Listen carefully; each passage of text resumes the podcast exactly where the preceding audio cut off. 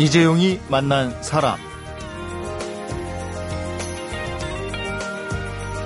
아, 올해 마지막 주말을 맞았네요.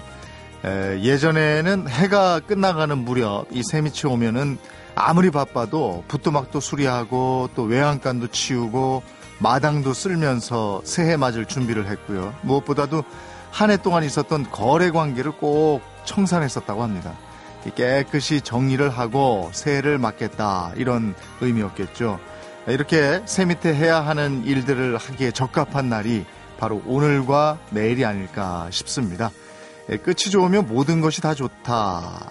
이 섹스피어 희곡에 이런 제목이 있는데 올 한 해를 다 좋게 만드는 끝 꼭 만들어 보시기 바랍니다. 주말입니다. 임진모 음악평론가와 이종훈 스포츠 평론가와 함께하는 가수와 스포츠 전설을 만나보는 시간입니다.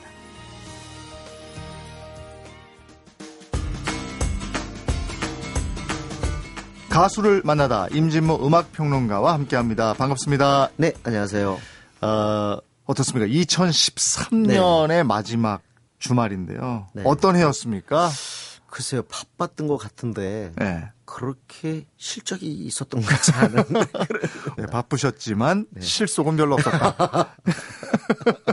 오늘 만나볼 가수는 네네네. 네, 누굽니까? 장필순 한 얘기 한번 해보겠습니다. 예. 근데 장필순 하면 역시 80년대 말의 이름을 알린 네. 물론 뭐 음악계 내부에서야 80년대 중부에 중반에서 이미 이제 이름을 알겠지만은 네. 대중들이 역시 알게 된 거는 어느새라는 곡이 발표가 되면서 음. 장필순 장필순 하게 됐는데 아직까지 그 뭐랄까요 80년대 말에 이렇게 등장한 여가수가 돼서 그렇게 이렇게 멀리 있는 네. 그 느낌이 들지 않는데 요즘 20대 그 여성들한테 장필순을 물어보니까 모르는 사람도 꽤 있더라고요. 아 그렇죠. 네, 세대가 이제 그렇게 됐죠. 그래서 완전히 이제는 뭐뭐 전설 쪽이 네. 아닌가라는 생각이 들 정도입니다. 저희가 알기로는 이제 노래를 할 때 굉장히 시적으로 노래하는 네네. 그런 가수구나 이런 느낌이에요. 우리 저 평단에서 아주 유독 사랑하는 그런 네. 네 평론가들이 아주 사랑하고 음악 관계자들이 높이 평가하는 그런 인물이죠. 네. 그래서 저는 그 명반 가수라는 타이틀, 아. 명반 아티스트라는 네. 타이틀을 붙여줬는데요. 뭐 1집 앨범도 그렇고 특히 그 5집, 6집 그리고 올해 2003년, 2013년에 발표했던 이 앨범 같은 경우도 아마 제가 알기로는 평단에서는 거의 누구든 그 올해 앨범 중에 하나를 꼽았을 겁니다. 아, 올해도 앨범이 나왔군요. 네. 네. 어, 무려 11년 만에 네. 2002년에 순위 6라는 앨범 냈거든요. 네. 순위 장필순 순위 네. 순위 6라는 앨범 냈는데 올해 7을 냈습니다. 네. 올해 한번 그 앨범도 이렇게 들어보시면요. 네. 고민하고 이런저런 신경 써서 음, 반을 음. 만드는 그런 인물이라는 것을 아실 거예요. 음. 맴맴 너에게 하고 싶은 이 얘기 등등 일, 음. 일동 303호든가요? 노래 한번 들어보시기 바랍니다. 네. 역시 옛날의 느낌을 그대로 가지고 있으면서도 더 완숙해진. 그렇습니다. 네. 그러니까 뭐냐면은 이 명반이라는 것도 좋은 예술가라는 건 그런 거죠. 분명히 자기의 독특한 어떤 세계 같은 것들이 표현이 돼야 됩니다. 네. 물론 그냥 좋은 멜로디에 또 아주 그 뭐 신기한 리듬으로 예수성 자체를 갖다 담보하는 것도 중요하지만 네. 거기에 어떤 자기만의 사고라든가 음. 이런 것들을 담아내야겠죠. 음. 그런 면에서 장필수는 확실히 독자성을 갖고 있어요. 음. 분명한 자기의 세계, 영토, 면적이 있죠. 자기만 네. 네. 그런 점에서 이제 예술가다, 아티스트다 음. 이런 말을 갖다가 분명히 장필순의 노래를 좋아하는 아직도 네. 많은 사람들이 있으니까요. 그럼요. 네. 그리고 뭐 무엇보다 이제 저는 그걸 높이 평가하는데 이번 앨범에서도 참 그게 저는 매력적이더라고요. 사실 그 장필순의 시작은 코러스 가수였어요. 네. 그러니까 화음을 받쳐주는 음. 그런 코러스. 근데 이 코러스를 단순히 그냥 노래 부르는 정도가 아니라 잘 making을 하는 것 같아요. 음. 그러니까 저는 코러스 making의 도사가 아닌가. 아. 코러스 예술가다. 그런 얘기를 그 붙여주고 싶은데 어. 이번에도 아주 코러스의 맛이 아주 제대로 나와 있습니다. 아, 그렇습 앨범도요. 예. 오늘은 어떤 노래부터? 일단 뭐, 어, 뭐 소리 두울 이런 활동을 하다가 예. 이제 1988년에 가서 이제 독집을 내게 되는데요. 어, 그 전에는 뭐 아까 말씀드린 것처럼 코러스 가 가수로 이, 이 가수 저 가수의 그 음반에 그 활동을 했죠. 음. 데뷔 음반이 이제 김현철이 거의 음반을 만들어 줬는데 네. 편곡도 아주 좋았고 그다음에 연주도 좋았고. 그래서 이 앨범에서 어느새라는 약간은 보사노바 스타일의 음, 어느새 예, 주목을 네. 받게 되죠. 네. 이때는 우리가요 그 많은 팬들이 좋은 연주, 좋은 편곡을 갖다가 보고서 LP를 살 때였어요. 음. 그래서 어, 꼭 TV에 나와서 인기가 많은 그런 아. 가수가 아니더라도 예. 아, 이 가수는 아티스트다. 자기 음. 개성이 분명하다. 음. 이럴 경우에는 기꺼이 음반을 사주는 음. 그 음반이 무슨 대박 앨범은 아니었어도 음. 그런 어떤 음반의 어떤 수집 광들, 네. 마니아들 그런 네. 팬들이 분명히 존재했던 시절이었죠. 네. 자, 그러면 장필순의 어느새 먼저 듣고 얘기 계속 나누겠습니다.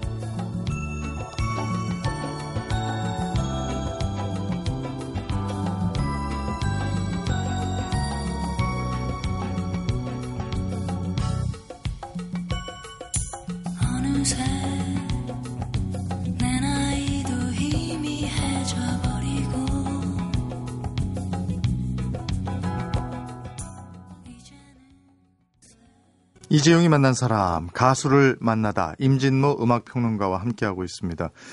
장필순의 노래 어느새 들어봤는데 몽환적인 느낌이라고 할까요? 네, 그렇습니다. 우리가 이제 뭐 거칠게 예를 들자면 좀 명과 암으로 나눈다면 네. 장필순의 정서는 좀 암 쪽이 아니겠는가. 음, 그러니까 조금은 아주 짙고 황량한 느낌도 있고 네. 쓸쓸하고 네. 또 외롭고 음. 그런 지금 말씀하신 몽환적인 분위기가 네. 그렇죠. 그러니까 그런 느낌을 좋아하는 가요 그 팬들이 있죠. 네. 음악 팬들이. 음. 그런 쪽에서는 빼놓을 수 없는 그런 인물이 장필순이라고 볼 수 있겠습니다. 앨범 하나하나를 계속 그 뭐라 관심이 없는 사람 입장에서 볼 때는 잘 모를 수도 있지만 네. 속을 이렇게 자세히 들여다보면 굉장히 아기자기한 실험을 많이 합니다. 음. 오직 같은 경우는 뭐 조금 건반 없이 한번 락적으로 가보자 하는 뜻에서 만든 앨범이고 네. 또 순위 6집 이것도 아주 평론가들이 굉장히 그 찬사를 보냈던 그런 앨범인데요. 2002년 꽤 네. 오래됐습니다. 이 앨범은 또 100%또 디지털로 그 사운드를 채웠어요. 어. 그리고 이번 앨범 11년 만에 돌아온 이번 앨범은 아날로그 감성하고 예. 좀 전자음하고의 적절한 어떤 조화 같은 것들이 보이는데요. 음. 앨범을 신경 써서 만든다 하는 그런 느낌을 한테 우리에게 줍니다. 고민을 많이 하는 가수군요. 네네. 예. 그런 점에서 이제 예술가 소리를 듣는 건데요. 네. 특히 이제 그 97년에 발표했던 우리가 장필순의 또 다른 골든 레퍼토리를 갖다 이 음반에서 우리 이제 얻게 되는데 그 곡이 바로 나의 외로움이 널 부를 때입니다. 음. 이 곡을 좋아하는 분들이 굉장히 많습니다. 이 곡은요, 이 앨범에서는 좀 동떨어진 곡입니다. 아까 음. 제가 말씀드린 것처럼 락 성향의 어떤 앨범을 만든 건데 네. 사실 락 편성에서는 건반이 들어가지 않죠. 그래서 음. 건반을 뺐는데 사실 이 곡만 건반하고 string이 들어가 있어요. 음. 그러니까 멜로디가 아무래도 좀 더 잘 들렸겠죠. 네. 그래서 하여튼 나의 외로움이 널 부를 때는 장필순의 황금 레파토리로 아. 지금까지 남아 있습니다. 왜 그 가수는 가수의 인생과 노래의 제목 가사가 이렇게 거의 같이 간다고 그랬잖아요. 네네네. 장필순 씨는 어떻습니까? 딱- 그 딱이죠, 뭐. 네. 나의 외로움이 널 부를 때. 가마 가장 그 장필순적인 이미지가 아. 제목과 궁합이 맞은 음. 그런 케이스가 아닌가 싶습니다. 음. 이번에 이제 저, 제가 이제 제주도 내려가서 이제 만나 지금 제주도 살죠. 네. 가서 만났는데 이번 앨범에 대해서 이렇게 얘기하더군요. 어떻게 만들게 됐습니까? 이렇게 질문을 던졌더니 그냥 뭐 바라는 거는 없고 다만 오랜만에 슬쩍 뒤밀어 놨는데 어. 그게 멋있기를 바랬다. 어. 아, 아, 말도 그래서- 멋있는데요. 그래서 오랜만에 슬쩍 저도 그. 자리에서 예. 그 자리에서 참 멋진 말이라고 어. 얘기했습니다. 오랜만에 그러면 저희도 나의 외로움이 널 부를 때 들어볼 네. 수 있는 건가요? 아이 그럼요. 이 노래 네. 들어야 되고 네. 참고적으로 이 그 조금 우리나라 음악은 왜 다 이런 것밖에 없어 이렇게 불만 많으신 분들은 네. 장필순의 지금 들으시는 너의 외로움이 네. 날 부를 때도 그 수록되어 있는 앨범하고요. 순위 6집, 순위 그리고 올해 나온 이 앨범을 한번 챙겨서 들으시면 좋을 것 같습니다. 네. 자, 오늘 가수를 만나다 장필순이라는 가수를 만나봤고요. 그의 노래 나의 외로움이 널 부를, 부를 때. 예, 이 노래 들으면서 오늘 마무리하겠습니다. 임진모 음악 평론가와 함께 했습니다. 고맙습니다. 네, 고맙습니다.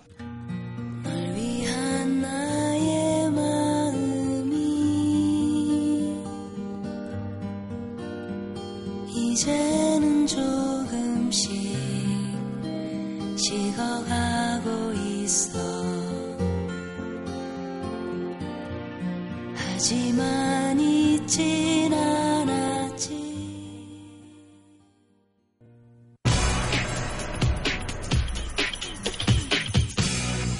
이재용이 만난 사람. 네, 전설을 만나다 이종훈 스포츠 평론가와 함께 합니다. 어서 오십시오. 안녕하세요.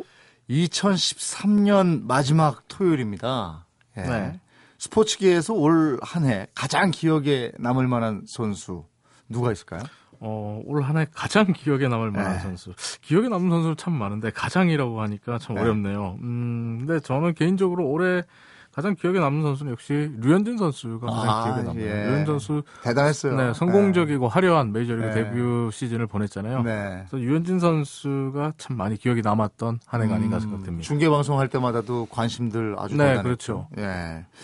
자, 그러면 올해가 아니고 이제 평생 이후에도 쫙 영원히 기억에 남을 만한 스포츠의 전설을 만나보도록 하겠습니다. 누굽니까 오늘 만나볼 사람은? 오늘 만나볼 전설은 뭐 제가 앞서 말씀드렸던 류현진 선수와도 관련이 있고 또 네. 지난주 일요일에 추신수 선수가 왜 텍사스 레인저스와 7년에 1억 3천만 달러 우리 돈으로 약 1,380억 원이라는 대단해요. 정말 초대박 FA 계약을 예. 맺었잖아요. 예. 그런 뉴스가 나오면서 추신수 선수 연봉 이야기가 이번 주 내내 큰 화제가 됐습니다. 네. 그래서 어 12년 전 이맘때에 텍사스 레인저스와 초대형 FA 계약을 맺었던 또 한 명의 선수 이름이 자연스럽게 떠오를 수밖에 없었는데요. 네. 누군지 아시겠죠? 그럼요. 박찬호 선수를 네, 모르겠어요. 그렇죠. 예. 네. 그래서 오늘 이 시간에는 한국인 최초의 메이저리거, 메이저리그의 개척자, 코리안 특급, 뭐 참 별명도 많죠. 박찬호 선수에 대해서 한번 이야기해 볼까 하는데요. 네. 박찬호 선수가 메이저리그 생활을 어, 한 것 전부를 이야기하기보다는 오늘은 박찬호 선수가 지난 2001년 12월 23일에 텍사스 레인저스와 계약을 맺고 또 2005년 7월에 텍사스 레인저스를 떠날 때까지 아. 그 시점 어찌 보면 박찬호 선수가 가장 힘들고 암울했던 시기를 좀 집중적으로 살펴볼까 합니다. 네. 박찬호 선수는 지난 2001년 어, 12월 23일 이맘때죠. 12년 전 이맘때죠. 이때 텍사스 레인저스와 옵션을 포함해서 5년간 총 7,100만 달러. 네. 당시 한율로 계산하면 약 923억 원을 받는 그때로서는 정말 대형 FA 계약이었습니다. 벌써 10여 년 전 일이에요. 네. 예. 12년 전 얘기예요. 네. 음. 근데 기억하실지 모르겠습니다만은 박찬호 선수의 이 FA 계약 소식이 어, 전해지고 나서부터 2002년 새해에 한일 월드컵을 밀어내고 이른바 박찬호 신드롬과 네. 박찬호 선수의 등번호 61번 열풍이 일어났거든요. 네, 네. 잠시 12년 전 그때로 한번 돌아가 보겠습니다. 지금이야 2002년 하면 가장 먼저 떠오르는 게 뭐 한일 월드컵 그리고 그렇죠. 월드컵 네. 4강 신화 이게 네. 가장 먼저 떠오릅니다만 12년 전 이맘때부터 2002년 6월 월드컵이 시작되기 전까지 우리 전 국민의 관심사는 박찬호 선수였습니다. 축구가 아니라 박찬호 선수였어요. 음. 네. 어느 정도였냐면 박찬호 선수의 등번호가 61번이라는 건 당시에 할아버지 할머니부터 어린 아이들까지 정말 대한민국 남녀노소 모두가 알고 있는 네. 상식 중의 상식이었어요. 그랬습니다. 기억나시죠? 네. 네, 그래서 박찬호 선수의 대박 계약 소식이 전해진 뒤로부터 이 박찬호 선수의 등번호 61번은 노력과 성공, 도전과 꿈의 상징이 됐거든요. 네. 때문에 그때 당시 대학교를 가면 대학생들이 대학교 도서관 자리 번호를 61번으로 하려고 길을 쓰고 예. 그러니까 좀 왠지 좀 좋은 길을 받아서 취직 뭐 그래요. 준비를 한다든지 아니면 시험 준비를 하려고 예를 쓰고 이 자리를 서로 차지하려고 뭐 싸움도 네. 일어나고 그랬다고 해요. 음. 그만큼 61번에 대한 열풍이 불었다라고 볼 수 있고 어떻게 보면 이맘때 61번이라는 숫자는 한국 사람들에게 일종의 행운의 숫자였고 왠지 모를 자부심과 뿌듯함이 가득한 자랑스러운 숫자였다 이렇게 말씀을 드릴 수 있겠습니다. 근데 아마 지금 이 얘기를 듣는 분들이 아 그때 그랬나 이랬을 정도로 네. 한순간에 61번이 확 떴다가 소위 네. 얘기해서 그렇죠. 그러다가 확 사그라들었어요. 네. 정말 2002년 네. 새해에 불었던 61번 열풍이 네. 언제 그랬냐는 듯이 2002년 연말에 사라져 버렸어요. 글쎄 말이야. 이- 이게 왜 그러냐면 2002년 시즌이 시작됐을 때 박찬호 선수가 부상을 당했다는 소식이 나오고 또 시즌 중반에 계속적으로 부진을 보이면서 네. 박찬호 선수에 대한 이 관심이 점점 줄어들기 시작했고 음. 또 6월부터는 월드컵 열풍이 불었잖아요. 네, 네. 그러면서 이 61번에 대한 열기는 월드컵 열풍에 묻혀서 음. 완전히 사라졌고 말았는데요. 음. 또 2002년 연말에는 오히려 음, 미국 언론들과 우리 언론들이 이 앞다투어 박찬호 선수를 치하게 먹튀 이렇게 아. 불렀죠. 네. 그러면서 어, 국민들의 머릿속에는 박찬호 선수는 2001년 2002년 새해에는 분명히 자랑스럽고 긍지를 안겨준 선수였는데 네. 연말에 가서는 창피한 선수, 음. 부끄러운 선수로 거의 바뀌게 됩니다. 급선했어요. 네, 당시에 박찬호 선수에 대한 언론과 국민들의 평가가 어느 정도로 냉담했냐면 박찬호 선수가 자살까지 생각했을 정도로 겁니다. 그 정도까지 심각했나요? 네, 박찬호 선수가 훗날 인터뷰를 한 걸 보면 네.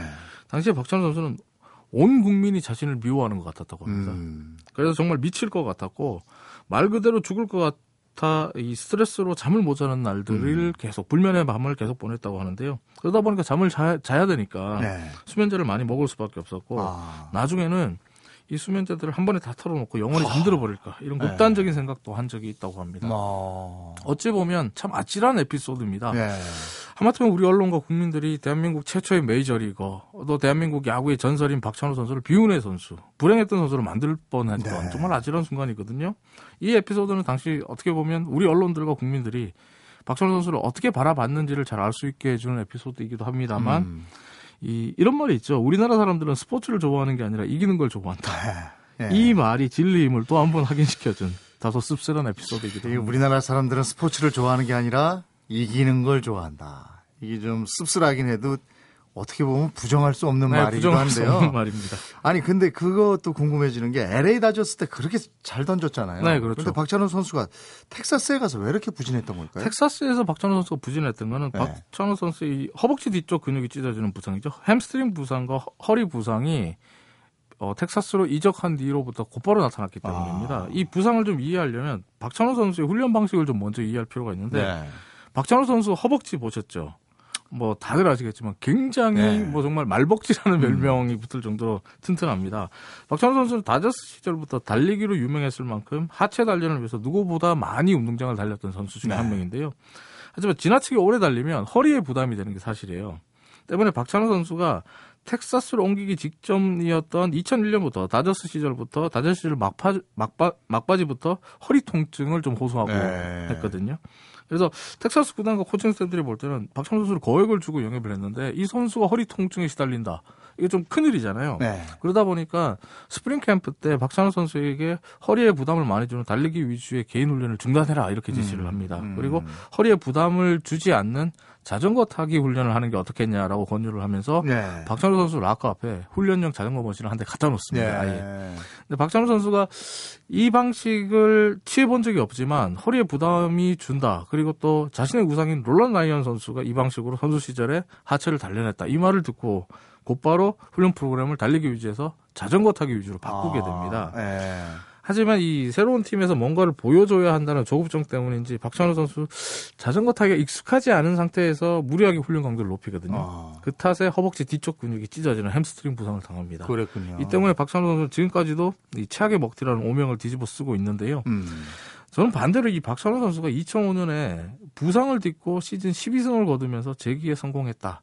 이 사실 하나만으로도 박찬호 선수에게 비난이 아닌 박수를 보내야 된다. 이렇게 생각을 하고 음. 이 시기는 정말 박찬호 선수가 한국 야구의 전설이자 영웅이 될 수 있던 그 시기다. 이렇게 평가를 하고 음. 싶습니다. 그걸 이겨낸 그 의지에 박수를 보내야 된다 이런 말씀이시죠. 왜냐하면 햄스트링 네. 부상은요. 네. 어, 일반인들은 잘 모르시겠지만 재발하기 쉬운 부상이기 때문에 한 번 당하면 거의 절대적으로 못 고친다. 영구적으로 아. 함께 간다. 이렇게 보는 게 선수 생활을 하는 내내 음. 함께 간다라고 보는 게 일반적인 견해인데요. 그래서 메이저리그 같은 경우에서는 선수들이 햄스트링 부상을 당하면 햄스트링 부상 그 자체도 많이 치료하지만 선수들이 부상 재발에 대한 두려움을 갖게 되기 때문에 심리 치료까지 병행하도록 하는 게 일반적입니다. 음. 네. 그만큼 잘 낫지 않고 좀 까다로운 어려운 부상이다 이렇게 볼 수 있고요. 음. 근데 이 투수의 경우에 이런 말 들어보셨죠? 상체가 아니라 하체로 공을 던져야 된다. 음. 근데 이 박찬호 선수 같은 경우는 햄스트링 부상으로 다리에 힘이 들어가지 않는 상태가 되면 네. 상체로 공을 던질 수밖에 없잖아요. 음. 그런데 본인 스스로가 하체로 공을 던져야 되는 걸 알기 때문에 하체, 허리 위주의 힘을 많이 쓰면서 공을 던질 수밖에 없었습니다. 음. 이러니까 다시 허리 부상이 도지는 거예요. 그러니까 허리가 아프니까 이번에 또 햄스트링 부상이 어느 정도 치료가 되니까 다시 다리 위주로 힘을 쓰게 되고 음. 그러면 또 다시 햄스트링 부상이 재발하고 네. 그러니까 허리 부상과 햄스트링 부상이 계속적으로 반복되는 악순환에 빠진 거죠. 음. 이렇게 되면요, 이건 박찬호 선수가 아니라 그 누구라도 뭐 커쇼가 와도 제대로 된 공을 던질 수가 없는 상태가 됩니다. 음. 하지만 이런 상황에서 박찬호 선수가 재기에 성공을 했습니다. 음. 박찬호 선수와 이 미국 생활, 아 미국에서 어 박찬호 선수를 잘 알고 또 미국에서 부상 선수가 재기에 성공하는 게 얼마나 어려운지 잘 아는 어, 우리 선수들 중에 롯데자이언츠의 송승준 투수가 이 부분을 정말 잘 알고 있거든요. 네. 본인 스스로도 부상 때문에 메이저리그의 꿈을 접어야 했던 선수이기 때문에 박찬호 선수의 이 부상에 대해서 많은 것을 이야기했는데요. 이 송승준 선수 이야기를 들어보면 박찬호 선수의 메이저리그 124승 기록은 일반인들이 볼 때는 그저 숫자에 불과할 수 있지만 박찬호가 얼마나 도끼를 품고 얼마나 열심히 노력했는지를 잘 아는 송승준 선수에게 124승은 124번의 눈물보다 더 큰 아픔으로 아. 느낄 수 있게 하는 기록이라고 말을 합니다. 예. 이 개인적으로 앞서도 말씀드렸습니다만은 박찬호 선수가 이 어려웠던 텍사스의 시간을 보냈던 것은 박찬호 선수가 우리 야구의 전설이고 또 영웅이 될 수 있도록 만들어준 거라고 생각을 하는데요. 박찬호 선수가 어쩌면 우리에게 감동과 희망의 메시지를 줄 수 있었던 것은 그 자신이 순탄한 길을 걸어온 게 아니라 자살까지 생각했을 만큼 힘겨운 시기를 보내면서 벼랑 끝까지 추락했던 것. 그래 하지만 다시 일어나서 그 벼랑을 힘겹게 힘겹게 기어 올라왔기 때문 아닌가 이런 네. 생각을 해봅니다. 사실 모든 영웅 신화에 보면 고통과 역경의 시간이 있잖아요. 뭐 혹자는 고통과 역경의 시간이 없는 영웅 신화는 없다. 아 그리고 고통과 역경이 없다면 그것은 영웅 신화가 아니다 이런 말까지 하는데요. 네. 박찬호 선수가 텍사스에서 보냈던 시기는 어쩌면 우리가 부끄러워해야 될 시간이 아니라 박찬호라는 한국 야구의 전설이자 영웅담을 완성시켜준 빛나는 시간이었다. 이렇게 볼 수 있다고 저는 생각을 합니다. 그러니까 지금도 박찬호 선수에 대해서 이야기가 나올 때 텍사스 시절의 먹튀 이야기 많이 나오거든요. 네. 추진 선수 때문에 더욱더 주목을 받고 있는데 그렇게 먹튀라고 생각을 하지 마시고요. 네. 한국 야구의 전설로 박찬호가 우뚝 설 수 있었던 빛나는 시간이었다. 이렇게 생각해 주시면 좋을 것 같습니다. 네. 박찬호라는 선수를 오늘 만나봤는데 강한 자가 이기는 것이 아니라 이기는 자가 강한 것이다 이런 말이 떠오릅니다. 이 전설들은 이게 다른 것 같아요. 예, 강해서 이긴 게 아니라 이겨서 강한 사람들이 전설이 되는 것. 이런 박찬호 선수의 기운이 내년에 모든 사람들을 향했으면 하는 바람입니다. 이 토요일 올해 2013년의 마지막, 마지막 토요일이고 방송이죠. 이제 네. 다음 주 토요일이면 내년 새해, 내년에 2014년 되는 새해에 거네요. 되는 거죠. 예. 네. 2013년 마무리 행복하게 잘 하시고요. 네. 2014년에 뵙겠습니다. 네, 새해 복 많이 받으십시오. 예, 고맙습니다. 감사합니다. MBC 라디오 2013년 송년 사행시. 시선 집중. 시, 시간 없다 핑계 말고 선, 선물 하나 사들고서 집, 집에 일찍 들어가면 중, 중년 이후 행복 일세. 두시 만세. 두. 두만하면 잔소리. 시, 시시콜콜 공감 사연. 만, 만인에게 사랑받는 세, 세계 제일 라디오 MBC 라디오 심, 심, 타, 파. 심, 심야에 울리는 제야의 종소리에 심, 심장이 두근두근 타, 타종 소리처럼 올 한해도 파 파이팅 응원해주신 청취자 여러분의 사랑에 감사드립니다. 감사합니다. 이재용이 만난 사람 오늘은 임진모 음악평론가와 이종훈 스포츠평론가와 함께 가수와 전설을 만나봤습니다. 네, 나는 내가 여전히 마이너리그로 살아가고 있다고 생각한다. 인생에서 마이너리그로 살아간다는 것은 내 부족함을 안다는 의미다. 나에게는 이런 생각이 언제나 자극을 주고 항상 노력하게 하는 원동력이 된다. 박찬호 선수가 한 말입니다. 이 말이 그냥 나온 것은 아니었네요. 이 어쩌면 부족함을 사랑할 수 있을 때 원하는 것을 얻게 될 수 있을지도 모르겠다는 생각을 해보면서 이재용이 만난 사람 오늘은 지니의 뭐야 이건 들으면서 인사드리겠습니다. 다음 주 월요일에 뵙겠습니다. 안녕히 계십시오.